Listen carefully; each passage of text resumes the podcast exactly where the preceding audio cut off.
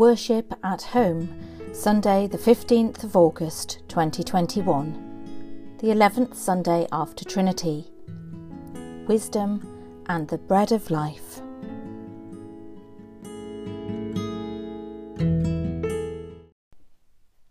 This Sunday we have two readings and a reflection by Jim Webster. Our first reading is from the book of Proverbs, chapter 9, verses 1 to 6.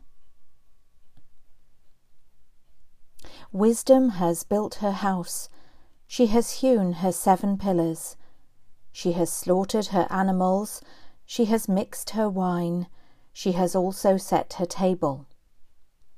She has sent out her servant girls, she calls from the highest places in the town. You that are simple, turn in here. To those without sense, she says, Come, eat of my bread, and drink of the wine I have mixed. Lay aside immaturity and live, and walk in the way of insight.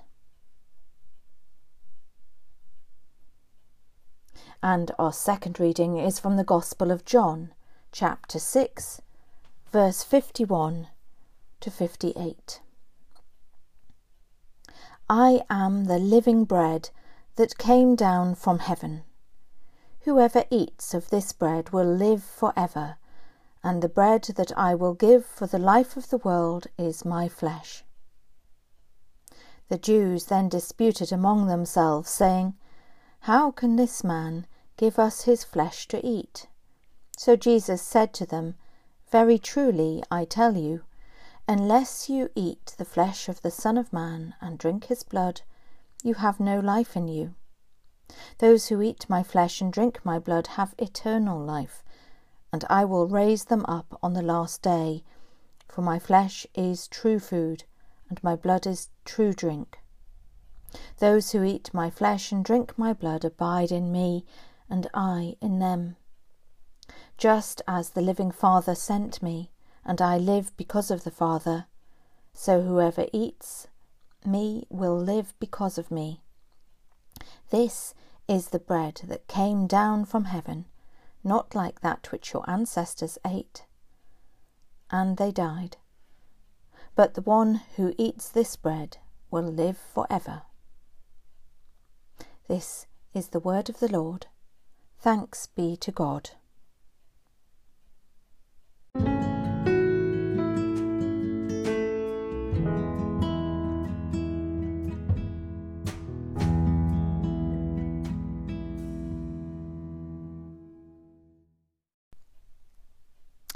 So, after a three week mini sermon series on Jesus, I am saying, I am the bread of life, here we have a fourth week considering the meaning of the bread of life and a guest reflection this week by Jim Webster. It's interesting how often Jesus talks about bread. But how important is bread to us?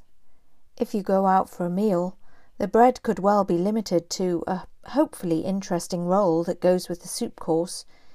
Even at home for breakfast, I have cornflakes, a sandwich for my dinner, so there's some bread, and then an evening meal which will include potatoes, or pasta or rice, but very rarely bread.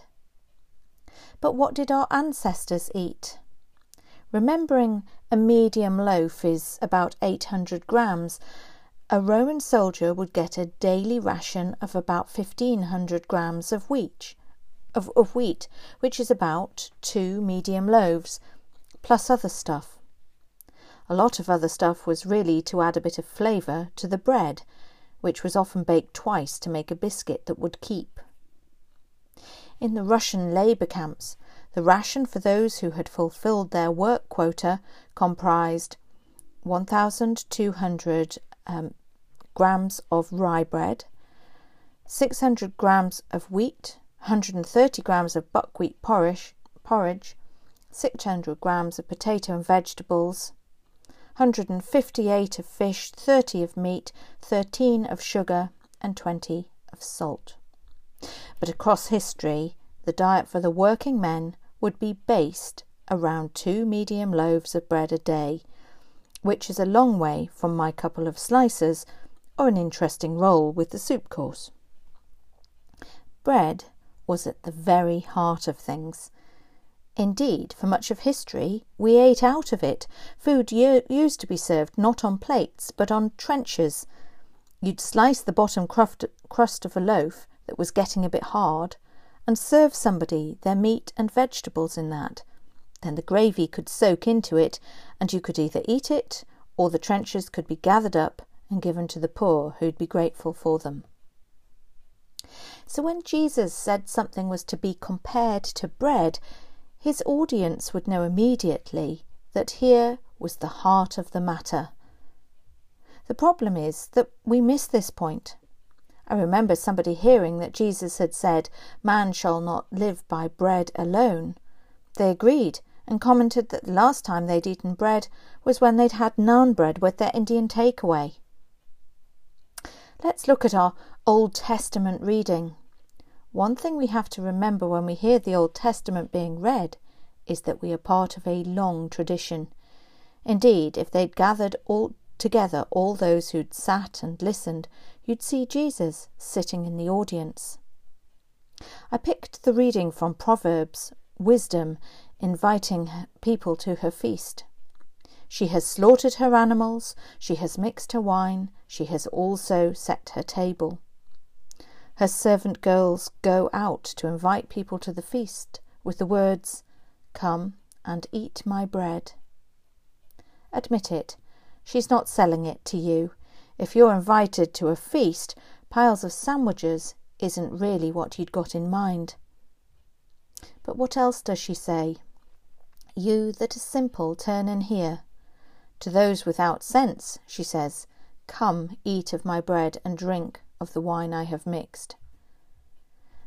When Jesus talked about sending servants out into the highways and byways to invite the good and bad alike to a banquet, he wasn't making it up as he went along.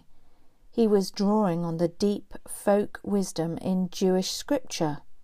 No wonder the Pharisees hated him. It's not so bad if somebody comes along and suggests a few nice reforms, but when that person comes along and points out that you're not doing the stuff that is in the book, stuff that you've always known you should be doing but somehow never got round to doing it, then it stings. So, Jesus, like wisdom, Jesus invites people to come, eat his bread, and drink his wine. Unlike those who heard him preach, we're lucky enough to have already been at the Last Supper. This bread is my body, this wine is my blood. And here he stresses the importance of bread. This is the bread that came down from heaven. Not like that which your ancestors ate and they died, but the one who eats this bread will live forever. So Jesus makes us an offer. Eat his bread, drink his wine, and we live in him as he lives in us. Walk his road, follow his teaching, eat his bread, then you're going to live forever. Great. But how actually do we do it? How do we eat that bread? Will we all be saved by a communion service? Fortunately, that's a technical question. We've got wise people who've done courses and such like. Me, I haven't a clue. That sort of thing is above my pay grade. I do deep spirituality with the same casual grace that a fish rides a bicycle. But just stop to think about it. One thing that does occur to me Jesus wants us to eat his bread. By eating it, we live in him, and he lives in us. His bread, His teaching, His words, the Holy Spirit aren't locked away so only the right sort of person can have them. Like wisdom with her banquet, like the man whose son was getting married, the banquet is ready and the call has gone out. Fetch in the simple and those with no sense, the good and the bad alike. The call has been heeded. It's worked. We're all here at the feast. We're invited to eat the bread, to eat the bread that brings with it eternal life. So, what are you going to do? Are you going to restrict yourself to just an interesting roll with the soup course? Or are you going to grab your chance with both hands and eat a full loaf? It's our chi- choice. Jesus is not going to force feed us, but a lot of work has gone into preparing this banquet. Not only has Jesus had his servants invite you here, over the years he's had servants working hard preparing things. His servants have died to ensure that you have scripture in your own language. Perhaps you feel lost, want to know more. He's made sure there are people to guide you. Perhaps you're troubled by something, trying to understand something. His servants are here to walk with you as together you tackle the issues that we can all struggle with. So it's up to you. What do you want? A roll with the soup course or a full loaf? The choice is yours, but then the choice is always yours. Amen.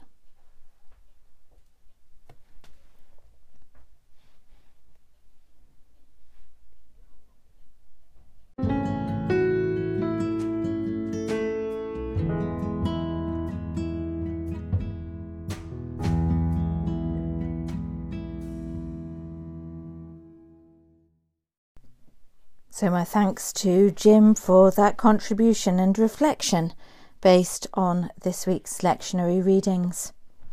Let us pray again on the theme, the bread of life, knowing that we've seen a week that in the news has included tragedy and disaster, that all our concerns are known to God and He hears our prayer as we offer our prayers to Him now. Let us pray. Father, in the wilderness of this world, you give us the bread of life. Grant that as we journey towards the promised land, we will put our hope and our trust in you. You have drawn us to you with bands of love Help us to listen and obey your word as we pray for our world. Lord, we pray for all the nations of the world, that they may find unity and peace in you. Praying especially those places where peace seems unlikely. For the current situation in Afghanistan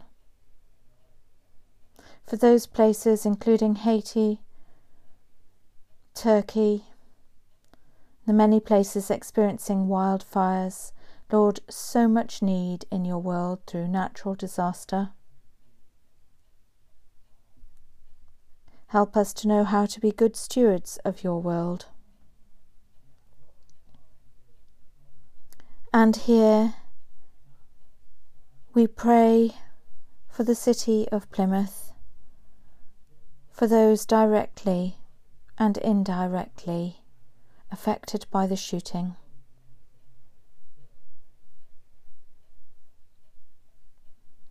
In the numbness of tragedy, you alone, Lord, understand the depth of despair and outrage. Help us know how to be co creators of your healing love in our communities. Amen. Lord, we thank you for the love and protection of our own ha- homes and ask your blessing upon our families and friends. Remembering before you those places where there is division or distrust and where families are divided.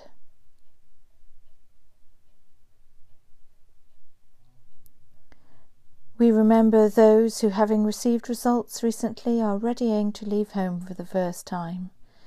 In a world still beset by pandemic, Lord, may people make wise choices and be protected.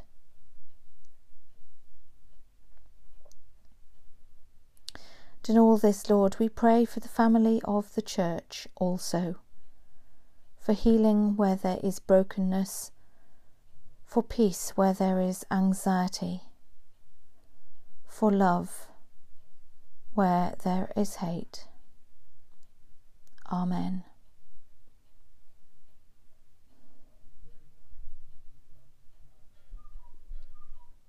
Lord, we give you thanks for our own well being and those situations we face, asking for all that feeds our bodies, minds, and spirits.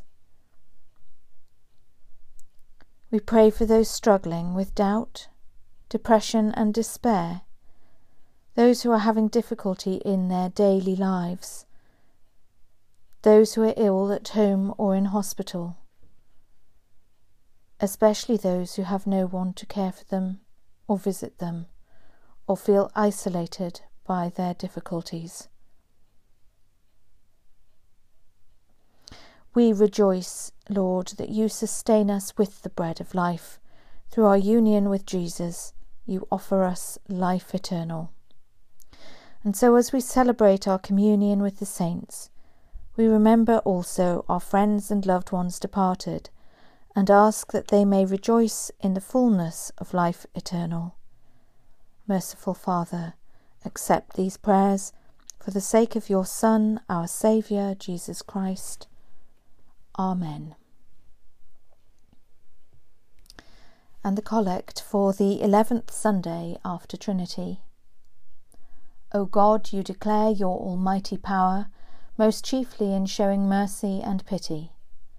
Mercifully grant to us such a measure of your grace that we, running the way of your commandments, may receive your gracious promises and be made partakers of your heavenly treasure. Through Jesus Christ, your Son, our Lord, who is alive and reigns with you in the unity of the Holy Spirit, one God, now and for ever. Amen.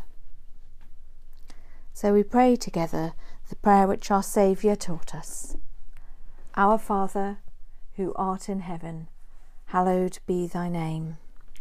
Thy kingdom come, thy will be done, on earth as it is in heaven. Give us this day our daily bread, and forgive us our trespasses, as we forgive those who trespass against us. Lead us not into temptation, but deliver us from evil. For thine is the kingdom, the power, and the glory, for ever and ever. Amen. Christ, who has nourished us with himself, the living bread, make you one in praise and love, and raise you up at the last day. And the blessing of God Almighty, the Father, the Son, and the Holy Spirit be among you and remain with you always. Amen.